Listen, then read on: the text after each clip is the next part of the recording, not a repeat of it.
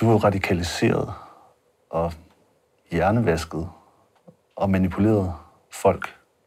Hvorfor skal vi stole på dig? Godt spørgsmål. Først og fremmest, jeg har intet at vinde på det at komme frem. I til gengæld har jeg meget at tabe. Fordi jeg ved godt, det ikke er risikofrit, det jeg kommer til at sige. Og det kommer til at koste mig på et eller andet punkt. Er det farligt for dig at stå frem? 100 procent. Og det ved jeg jo, fordi at en af de ting, jeg har lært de unge dage, det er jo, hvordan man behandler lignende typer, som jeg i dag selv er. Jeg ved jo, hvor stor had man kommer til at have. Og jeg ved også godt, hvad had kan føre til. Du lytter til anden episode af En Jihadist bliver til. Mit navn er Thomas Arndt, og jeg er podcastchef her på Frihedsbrevet. Vi er på vej ind i hjertet på den militante islamisme i Danmark. Eller det vil sige, det er der, Jakob Ali er på vej hen. Jakob Ali har været en af de mest centrale militante islamister i Danmark siden årtusindskiftet. Men vejen til tops i det militante islamistiske miljø i Danmark er ikke uden forhindringer for Jakob Ali. Han skal nemlig først stifte bekendtskab med et andet miljø, der handler om alt andet end hvad en religiøs livsførelse dikterer og Koranen prædiker. Nemlig det kriminelle miljø.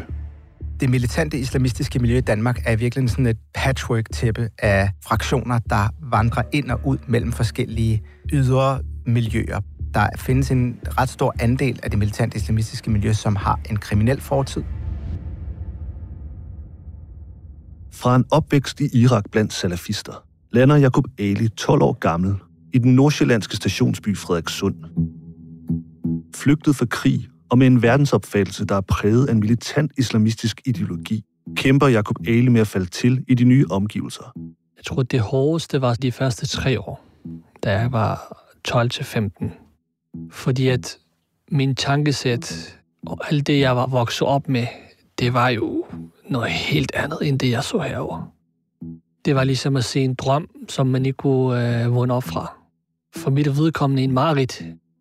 Nogen kan sidde og tænke, jamen, hvordan kan frihed og sikkerhed, og at du kan være lige præcis det, du har lyst til, og at der sker der ikke noget. Du kan bare være et barn, og du kan gå i skole, og du behøver ikke at tænke på alt det her. Vær et mareridt for dig. Problematikken er, at jeg kendte ikke til det her. Jeg har jo ikke lært det. Hvad er frihed, altså? For mig er frihed noget andet. Frihed for mig, det var sikkerhed. Sikkerhed forstået på den måde, at jeg kunne beskytte min familie under krig. Jeg græd rigtig meget af mine forældre, specielt min far, så jeg, jeg vil ikke være her, jeg vil gerne hjem. Jeg havde det ikke godt herover, jeg vil meget gerne tilbage til Irak. Men op gennem folkeskolen begynder den verden, som Jakob Ali opfatter som mærkelig og unaturlig, lige så stille at blive hans nye liv. Så lærer man sproget, og man får venner, og man får en normal hverdag som barn herover. Men i tiden efter folkeskolen i Frederikssund starter Jakob Ali en voldelig og kriminel løbebane, der trækker ham længere og længere væk fra det radikale islamistiske verdenssyn, som han har med sig fra sin opvækst i Irak. Jo mere kriminel man bliver, jo længere væk kommer man væk fra sin religion. Og specielt islam, fordi islam er jo en meget specifikt religion, når det angår karakter. Den vil have dig til at være på en meget bestemt måde. Adoptere nogle bestemte egenskaber, som du lever dit hverdag efter. Det her med ærlighed, og man lyver ikke, man stjæler ikke, man slår ikke. Sandfærdighed og retfærdighed og de her ting. Som kriminel, du kan ikke gøre det. Det giver jo ikke nogen mening overhovedet. Også folk vil grine af dig, fordi de tænker, altså, det, jo, det ser helt forkert ud. Det er det helt modsatte, du lever af. Så det er på det her tidspunkt, der er religion ikke andet end bare en tro, som en gang imellem kommer og går i hjertet. Jeg beder ikke på det her tidspunkt. Jakob Ali er nu 16 år gammel og har lagt afstand til sin religion. Og barndomsidolerne, der i Irak bestod af salafister og mujahediner, bliver lige så stille skiftet ud med nye tvivlsomme rollemodeller, han begynder at få øje på i Frederikssund og omegn. Min virkelighed var noget helt andet. Jeg kiggede fra at sige salafister til, at jeg så bandemedlemmer. Omgivelserne ændrer også personen. Vi var jo rigtig mange øh, barndomsvenner. Vi er ligesom en stor familie, og vi var rigtig mange unge på Hamledsvej, men vi er alle sammen nærmest samme alder. Kig på samme folkeskole, samme klub, altså vi er alt sammen. Vi blev bare kaldt for Hamdelsvej-drengene. og øh, det var mig, der styrede den.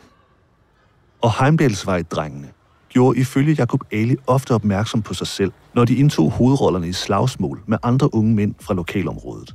Man har været til en fest, hvor der sidder der et par stykker fra den anden side af friktion, eller det kan være til slangeråb, eller til ølstykke, eller til et andet sted, så skulle man lige markere det, og så os der fra friktion, fordi det er den største by, og det er os, der bestemmer. Det giver ingen nogen mening, men fordi at man havde så meget krudt i sig, og vi havde ikke noget at lave. Det var den der energi, det skulle bare bruges på et eller andet. Det er ikke fordi, at du kommer op og slås sig med den, den her aggression. Nej, du vil bare have mere nu. I går vi slås mod 10, i morgen der skal være 20, fordi det er lidt mere spændende. Altså nogle gange jeg har været sådan, at så ivrig efter slås, at jeg har bare ventet på, at folk kigger forkert på mig. For bare at slås. En, der husker grupperingen fra området omkring Heimdalsvej, er tidligere politibetjent Andreas Hoksted. Jeg startede jo i politiet i 2001. I første omgang, der kørte jeg i København i nogle år. Så kom jeg til Frederikssund politi. I løbet af, ja, der har vi vel op i en 2007-2008, der bemærker vi, at der er en masse unge rødder ude fra et boligkvarter, der bliver kaldt Heimdalsvej. Der er en masse lejlighedsblokke derude. Nogle af de her rødder med anden etnisk baggrund, de begynder ligesom at, øh, at møve sig lidt ind. Der begynder at komme mere uro og uorden i byen. De er ret aggressive, de er ret fremme i skoene, de her rødder. De er ikke så gamle. De er sådan mellem 16 og så op til de 24-25 år. Altid i flok. De laver også meget ballade i deres eget område. Lige pludselig kom der mange anmeldelser ind ved Heimdalsvej. Det var dumme bøder. Det var afpresning. Det var øh, simpel vold. Og den tidligere betjent kan godt huske Jakob Ali. Har truffet ham flere gange. Vi vidste op på politistationen, at øh, han var en del af Heimdalsgruppen. Han var ikke den, der var mest provokerende. Han var ikke den, der var mest øh, grænsesøgende. Han var ikke den, der lavede de vildeste ting. Men han var altid med i, i de her flokke, som der var. Der er jo altid i de her grupperinger dem, der går forrest med hensyn til at lave øh, grænseoverskridende vold og laver vanvittige ting. Og så er der måske dem, der har lidt mere øh, øhm, tilbagetrukken, men måske mere styrende rolle. Og der øh, tænker jeg, at han var en af dem, som øh, måske lige var den tand kvikker. Der så jeg ham som mere beregnende. Måske også lidt mere kynisk i sin tilgang til, hvordan man er med i grupperingen. Altså måske var det kalkuleret. Men trods den, ifølge tidligere politibetjent Andreas Hoksted, mere tilbagetrukket rolle Jakob Ali havde i grupperingen fra Heimdalsvej, bliver hans voldsparathed for alvor dokumenteret i 2009, hvor han får sin første fængselsdom. 10 kendes for ret. Retten i Hillerød straffer ham med 6 måneders fængsel og kender ham skyldig i flere grove voldsepisoder. Han har blandt andet slået en mand så hårdt i hovedet, at han fik hjernerystelse, og smadret den anden med en flaske. I retsdokumenterne kan man læse, at Jakob Ali erkender flere af anklagerne, men at han mener, at han skal frifindes, fordi der var tale om selvforsvar. En forklaring, som hverken dommeren eller domsmændene køber. Alligevel rører Jakob Ali ikke direkte fra retten og i fængsel. Han anker nemlig dommen, og indtil den kommer for retten, nærmest præcis et år senere, så er han på fri fod og Jakob Ali fortæller, at det netop er på fri fod, at han endnu en gang bliver hovedperson i et brutalt overfald. Et overfald, der ifølge ham udspiller sig på Heimdalsvejdrengenes hjemmebane i Frederikssund. En sag, som tidligere politibetjent Andreas Hoksted husker.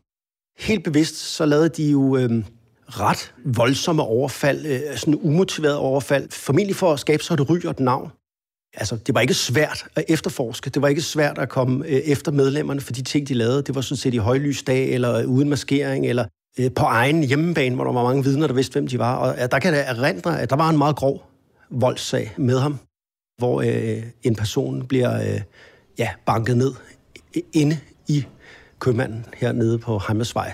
Det var en sag, som fyldte noget op på politistationen. Vi er på Hamdelsvej og Hamdelsvej er jo en del blokke. Der er mange fodboldbaner og grønt. Der er kun to indgange til Hamdelsvej, så det er et meget lukket sted. Og folkeskoler og, og børnehaver og gymnasier osv. ligger lige foran den. Og så har den sin egen købmand. Og købmanden er jo selvfølgelig det tætteste sted, hvor man kan handle ind og så videre, så vi plejer altså at hænge ud derude. En af de andre unge drenge fra området har ifølge Jakob Ali gjort noget, som han på det her tidspunkt betragter som utilgiveligt. Han havde snakket med nogle, nogle af de unge fra gruppen, og så har han nævnt navnet på gruppen, og sådan griner lidt skævt der er det. Noget, som Jakob Ali til synligheden ikke vil finde sig i.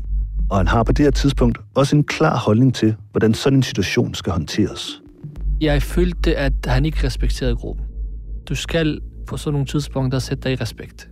Og det skal du gøre fra starten, når du gør det brutalt.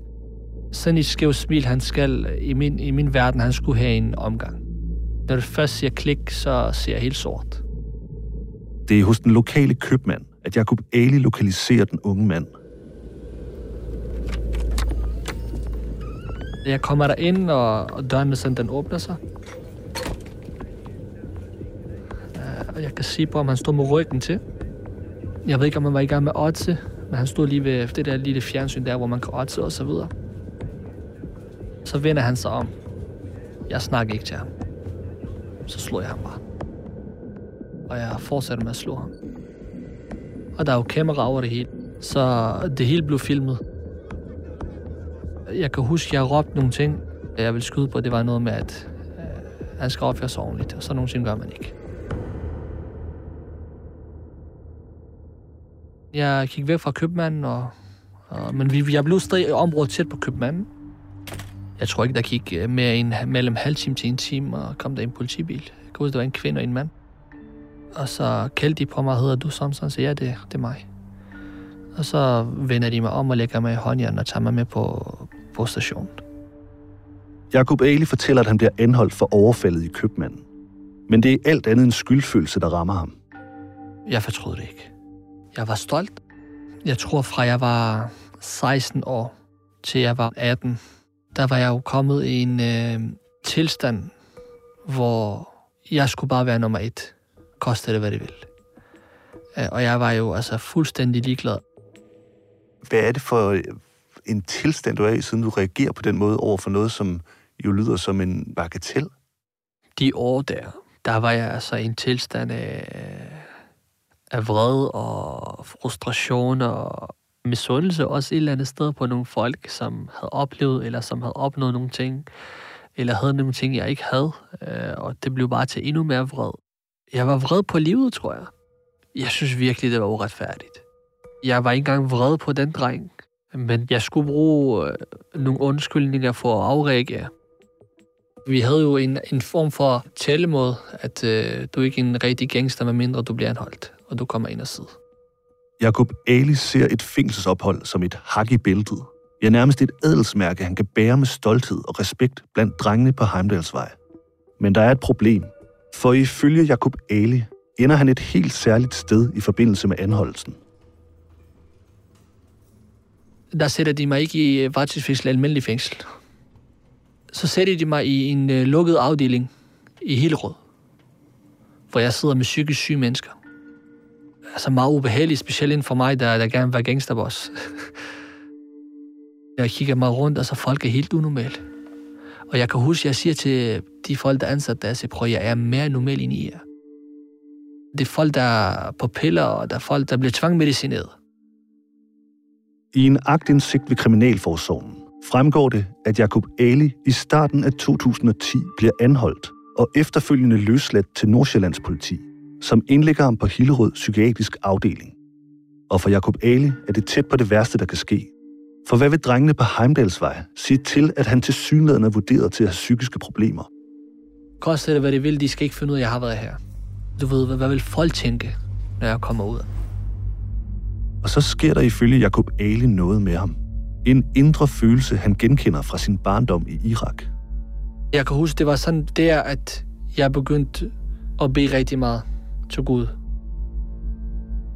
Gud, lad mig give mig nu en ny chance.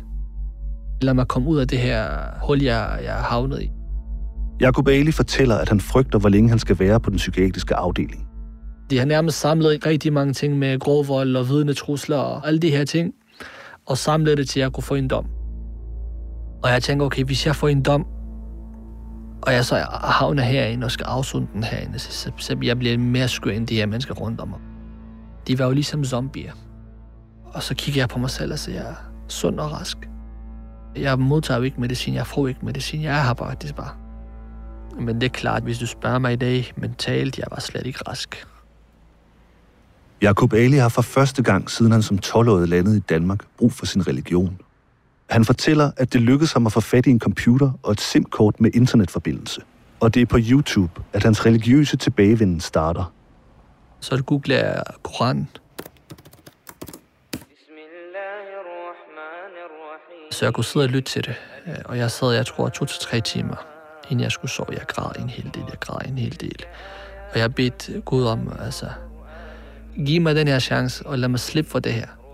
Det her sorte hul, jeg har gravet mig selv ind i. Så lover jeg, når jeg kommer ud, jeg begynder at blive min bønder igen. Og jeg bliver forholden, og jeg bliver religiøs. Jeg bedt meget i mit hjerte. Normalt det bedste er, hvis du skal bede Gud om noget, så du tager hænderne op. Begge dine hænder op i luften og beder. Men der, der var der meget i hjertet. Det mest oplagte havde været selvfølgelig, at, at jeg havde gået op og vasket mig og, og bedt det, man kalder for salah, hvor man vugger sig og så videre. Øh, alt det, der følger med. Men det gjorde jeg ikke. Jeg sad bare der på stolen, og mens jeg græd, jeg bedte bare rigtig meget ind i mit hjerte. Og jeg var oprigtig i min bøn. Jeg lover, at jeg gør aldrig noget som helst for at komme herind igen. Og begå noget kriminalitet igen. Giv mig en sidste chance.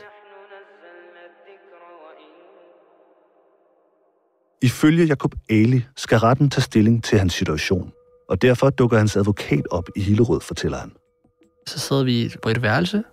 Jeg kunne se på, om han var sådan lidt, lidt ned, og jeg tænkte bare, åh nej, hvad nu? Jeg havde lært med tiden, at du skal aldrig forvente gode ting, når du, når du skal op i retten, fordi at du bliver meget skuffet tit. Hans ansigtsudtryk, du ved, gjorde mig bekymret. Så siger jeg, Sten, hvad så? Så siger han dårlige nyheder. Så siger okay. Så siger han, øh, jeg har en retssag i Næstved, som jeg er simpelthen nødt til at dukke op til. Det er med nogle Black Cobra bandemedlemmer. Jeg kan ikke andet end at dukke op. Sagen er stort, og jeg bliver nødt til at gå derover. Så vi har nogle muligheder, og det bestemmer du helt selv. Enten vi kan sige til dem, at vi skal have en ny dato, eller du kan gå op uden mig. Hvis du går op uden mig, du får minimum to uger ekstra varetægtsfængsel siger jeg ja, og hvis vi venter om et par dage, han siger selv, hvis vi venter om et par dage, det bliver bare et par dage ekstra i fængsel. Jakob Bailey fortæller, at han på det her tidspunkt har været i Hillerød blandt psykisk syge i to uger, og at udsigterne til, at opholdet bliver forlænget, rammer ham som en knytnæve. Selvom jeg havde lovet mig selv ikke at knække, jeg kan huske indvendigt, selvom jeg ikke vidste det over for ham, jeg var helt knækket der. Og jeg var helt udlagt. Fordi ind i mig selv, jeg kunne bare ikke være i det her sted en dag mere opleve de der mennesker, altså jeg, hvordan de var, altså det var nærmest et zombiehus, jeg var i. Det kunne jeg ikke. Tror du ikke, folk, der lytter til her, vil tænke, at en ung mand, der begår grov vold, og jo så senere bliver radikaliseret, i virkeligheden hører hjemme sådan et sted? Jo, øh, hvis ikke værre. jo, det, er, det har jeg selvfølgelig fuld forståelse for. I Hillerød, hvor Jacob Ali sidder med sin advokat, vokser frustrationen i ham. Jeg kan huske, at jeg talte til Gud ind i mig på det tidspunkt, og jeg sagde, Gud, jeg var virkelig oprigtig. Og måske det mest oprigtige, jeg nogensinde har, har lavet hele mit liv. Men du hjalp mig ikke, og du var der ikke for mig. Hvorfor? Hvad har jeg gjort? Mens jeg har den her samtale med mig selv, så bliver der banket på døren. Ifølge Jakob Ali bliver mødet afbrudt af en ansat. Der er telefonopkald til Jakob Alis advokat, og det er vigtigt. Så går der, jeg tror, 10 minutter. Så kommer han tilbage. Så kigger han på mig. Siger, hvad der er sket nu, har jeg aldrig oplevet i min, i min tid som advokat. Så siger han, hvad er der sket? Han siger, du blev løsladt.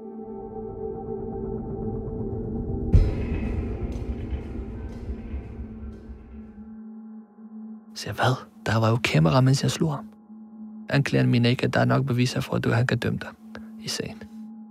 Du skal ringe til din familie, de skal hente dig.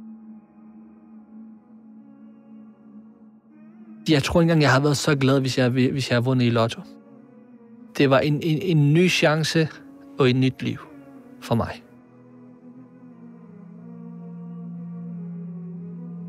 Jeg kan huske, at jeg kom ud, og det første, jeg gjorde, jeg, det var sommerdag. Jeg gik ud og shoppede. nye shorts og nye t-shirts. Jeg vil ikke tilbage til det, jeg var i. Altså, jeg havde ikke engang lyst til at tage det tøj på, jeg havde på, før jeg blev anholdt for to år siden. Det, jeg havde med en dag, jeg ville gerne af med det. Og jeg tænkte bare, at det mindste, jeg kan gøre, det er at holde, hvad jeg har lovet. Der gik ikke mere end tre måneder, så begyndte jeg stille og roligt at forholde mig, og begyndte at bede og ændre min livsstil til at være meget mere religiøs. Jeg lover Gud, jeg gør aldrig noget kriminalitet igen. Men der kommer jo flere sager. Hvad, hvad sker der med det løfte, du giver der? Øh, det er klart at når du kigger på i, i form af øh, retsdokumenter, så har jeg jo ikke holdt, hvad jeg lovede. I hvert fald den del i form af, at jeg ikke lavede mere kriminalitet. Men jeg tror, at nogle af dommene, det, det retfærdiggjorde man, fordi det var ikke Guds navn. Jakub Ali oplever, at hans bønder er blevet hørt. Og skiftet fra et kriminelt miljø til det militante islamistiske miljø, er en bevægelsesjournalist og forfatter Jakob Scheik har set flere eksempler på. Altså, der er visse fællestræk med bander og med rockergrupperinger. Helt åbenlyst selvfølgelig et ret klart hierarki. Du har en leder, som sjældent bliver udfordret, og hvis ord er magt. Og du har en relativt kraftig overrepræsentation af mænd. Altså, der findes øh, også kvinder i det militante islamistiske miljø i Danmark. De udgør en mindre procentdel. Og så er der en relativt stor voldsparathed i miljøet, som jo er et fællestræk også med rock- og bandemiljøet, altså, hvor man ser, at de mennesker, som kommer ind i det militante islamistiske miljø, ikke sjældent har en fortid som kriminelle, og ganske ofte har prøvet at bære et våben før. Og det er klart, det er jo noget, som kunne bruges på slagmarken i Syrien og Irak, og stadig kan bruges. Men det har også betydet, at der har været en vis overlap mellem det militante islamistiske miljø og rock- og bandemiljøet. Altså, det kan lyde bizart, men i det militant islamistiske miljø er der mennesker, der går bevæbnet rundt, selvom det at bære våben og det at udføre kriminelle handlinger er klokkeklart uislamisk ifølge den islamiske ideologi, de selv udlægger. Men det er simpelthen fordi, der er et stort overlap, og der er mennesker, der ikke har sluppet den ene identitet, før de påtager sig den næste. Og det var det også i de år, hvor Jacob Ali var leder. Altså, der var mennesker, der rent bevæbnet rundt eller ind og ud af retssale for at forholde sig til de domme, der måtte være. Altså, mit første møde med Jacob Ali, ansigt til ansigt, var i gang uden foran en retssal i Frederiksberg Ret, hvor jeg var mødt op, fordi han var tiltalt i en sag. Og der får jeg så en snak med ham, da han øh, har været igennem den første del af høringen, og der er kaffepause, og så går vi en tur sammen og sætter os ind på en café på Smallegade på Frederiksberg og drikker en kop te. Og jeg har ikke tænkt over det før nu, hvor vi sidder og snakker om det, men det er jo egentlig interessant, at et så religiøst menneske, og et menneske, der har så stor agtelse internt i det militante islamistiske miljø, møder jeg første gang ude foran en, en retssal, hvor han er tiltalt for at begå noget kriminelt. Jacob Ali fortæller, at hans vej til toppen af hierarkiet i det militante islamistiske miljø i Danmark for alvor tager fart, da han kommer ud fra den psykiatriske afdeling i Hillerød. Han begynder derefter at lægge afstand til sit gamle liv i Frederikssund. Jeg holdt mig langt væk fra mine gamle venner og mine barndomsvenner. Den handel, jeg fik indgået med, med Gud, han holdt jo sin del. Så nu var det op til mig. Jeg havde veninder, den prøver jeg sådan at cut hele kontakten, fordi hvis jeg skulle være religiøs, jeg kan jo ikke have veninder. Jeg må ikke have pigevenner. Der, hvor jeg begyndte at blive fast fem gange dagligt, der gik det rigtig, rigtig, rigtig stærkt. For mig sit at være religiøs, det var nemmere end for mange andre. På grund af min barndom, jeg havde jo set religiøse folk. Jeg havde levet iblandt dem. Jeg havde vokset op med det. Men allerede kort efter indhenter fortiden ham. Det sker, da Jacob Alis ankesag fra hans første voldsdom året før skal for retten i maj 2010. Han har blandt andet slået en mand så hårdt i hovedet, at han fik hjernerystelse og smadret den anden med en flaske. Her stadfæster Østerlandsret dommen. De mener altså også, at han er skyldig. Men i stedet for fængselsstraf idømmer de ham en behandlingsdom, som betyder, at han skal være i ambulant behandling på et psykiatrisk sygehus i op til fem år. Landsretten træffer beslutningen på baggrund af en retspsykiatrisk undersøgelse, der bliver lavet af Jakob Ali i forbindelse med sagen. I mentalundersøgelsens konklusioner skriver lægerne blandt andet, at Jakob Ali hverken er sindssyg eller dårligt begavet, men at hans opvækst i Irak under krigslignende forhold har givet ham PTSD. De beskriver ham også som både impulsiv, isoleret og aggressiv, men at det skyldes hans psykiske tilstand. De vurderer nemlig Jakob Ali til at være selvmordstroet og depressiv, og mener derfor også, at han bør idømmes behandling, hvis man ønsker at mindske risikoen for, at han begår ny og lignende kriminalitet. Efterfølgende afsoner Jacob Ali derfor sin dom gennem ambulante behandlinger på et psykiatrisk sygehus og tilsynssamtaler ved Kriminalforsorgen. Men samtidig starter Jacob Ali sin søgen efter nogle religiøst ligesindede i Danmark. Og han fortæller, at hans søgen leder ham til et møde hos det islamiske politiske parti Hizbut Tahrir. Hvor jeg så starter i det, de kalder for halaqa. Halaqa, det er en lidt mere privat og detaljeret, lukket undervisningssektion, hvor der sidder en medlem fra Hizbut Tahrir og forklarer deres forståelse og deres bøger. Hizbut Tahrir, det eneste, de gik op i, at det er deres bøger. Hizbut Tahrir, de mener entydigt og klart, at de er det eneste retsmæssige gruppe, der findes. Alle blandt alle islamiske grupper i verden. Jeg skal huske, jeg sad til mødet, og jeg sagde til ham, jeg kiggede ham i øjnene, og jeg sagde til ham, hvornår lærer du os om Koranen, sagde jeg til ham. Hvornår lærer vi om Koranen? Så kigger ham, der underviser han mig i øjnene, hvad sker der? Er du salafist, siger han til mig. Så siger han, hvis det, det er at være salafist, så vil jeg gerne være salafist, siger jeg til ham. Og det var min sidste møde. Jacob Ali fortsætter sin søgen efter folk med det samme verdenssyn. Og en dag fanger en YouTube-video hans opmærksomhed. Det er en ære, hvor Allah subhanahu wa ta'ala taler om generelt om hykler. Det er en video af en gruppe unge mænd, der står og deler flyers ud. Jeg blev helt med det samme fascineret af det. Jeg kunne lide deres tøj, deres skæg. De havde jo sat et bod op på strøget, øh, og hvor de, øh, de stod altså nu. Jeg kan huske, øh, en af dem stod bag ved boden, og der var alle mulige flyers og, og papir på, på selve boden. Øh, og så stod de andre og havde øh, forskellige flyers i hånden og snakkede med folk og delte ud.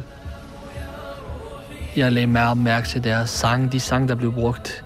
Islamiske øh, tekster uden øh, instrumenter. Nasheed kalder man det. Jeg gik meget op i deres øh, intro, hvor man kan høre ind i baggrunden snak i mikrofonen, at vi er kommet med en god nyhed, og den nyhed, det er islam. Jeg kiggede på dem, og jeg sagde, prøv at de, de her, de ligner helt almindelige muslimer. Og de gør det, som jeg i virkeligheden har lyst til at gøre. Det er sådan, jeg gerne vil være. Det er jo det, jeg gerne vil lave. Afsenderen på videoen er gruppen Kaldet til Islam, som med deres YouTube-kanal deler taler, arrangementer og såkaldte påmeldelser. Man kan ikke undgå at, ikke lægge mærke til Abu Musa. Også fordi det er ham, der holder mange af talerne. De, som er vantro, holder folk bort fra Allah subhanahu wa ta'alas dige. Deres handlinger vil han vil gøre til intet. Og det er robust bygget. Abu Musa lang skæg. Han havde, det var på det tidspunkt, det var vinter. Så han havde selvfølgelig uh, sin sædvanlige, han havde altid hue på om vinteren. Så han havde selvfølgelig bukser på, men ovenover bukserne havde den her pakistanske lange uh, kjortel, kan man kalde det. Og snakkede med den der meget blød og stille og rolige tone, som man altid gjorde. De, som er vantro, brødre. Hvem er de vantro? NATO, Anders Fogh, Obama, Helle Thorning.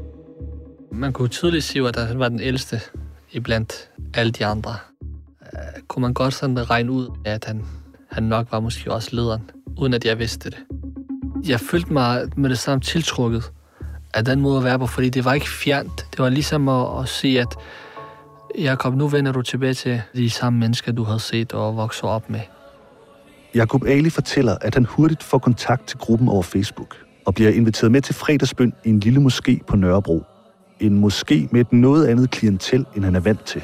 Jeg har været vant til at gå til fredagsbøn sammen i, i Frederikssund, og der kommer du helt almindelige mennesker. Men herinde, der kunne jeg godt sige, at der var rigtig mange mennesker med lange skæg og med det her kjortel, og vi lavede vores fredagsbøn der, og så gik vi med det samme. Og så tog vi over til øh, et sted, der hed Østgrønja på Nørrebro. Da jeg kom derind, øh, der var flere medlemmer fra Kaldet til Islam, blandt dem Abu Musa. Og så hilste jeg på, på dem. Det var første gang, jeg mødte dem personligt.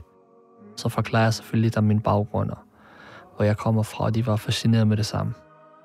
Og mens Jacob Ali angiveligt sidder foran medlemmerne fra Kaldet til Islam, breder der sig en følelse inden i ham. En følelse af at være kommet hjem. Jeg følte ikke, at jeg var fremmed. Jeg følte, at jeg altid kendte dem. Det er ligesom nogle gange, du møder en person, men du føler, at du har kendt personen hele livet. For mig så var det sådan, der første gang, jeg mødte kaldet. Jeg var jo slet ikke i tvivl om, at øh, det her, jeg hører til.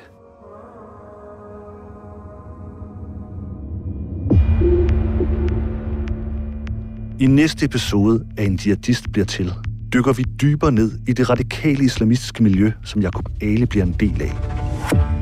Et miljø, hvor han rekrutterer og radikaliserer unge danske mænd. Som mor, der lige får at vide, at min søn er sprunget i tusind stykker.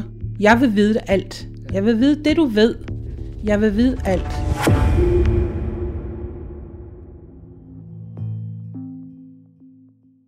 Tak fordi du lyttede til En Jihadist bliver til. Vil du lytte til næste afsnit af podcastserien, så ligger der allerede nu klar i Frihedsbredets app. Gå ind på frihedsbredet.dk-bliv-medlem og få 14 dages medlemskab for 0 kroner. Og download Frihedsbredets app. Serien er lavet af Thomas Arndt, Helle Fusager og Magnus Bio. Thor Hamming har været konsulent, og musikken er lavet af Leo Peter Larsen og Ida Skjærk. thank you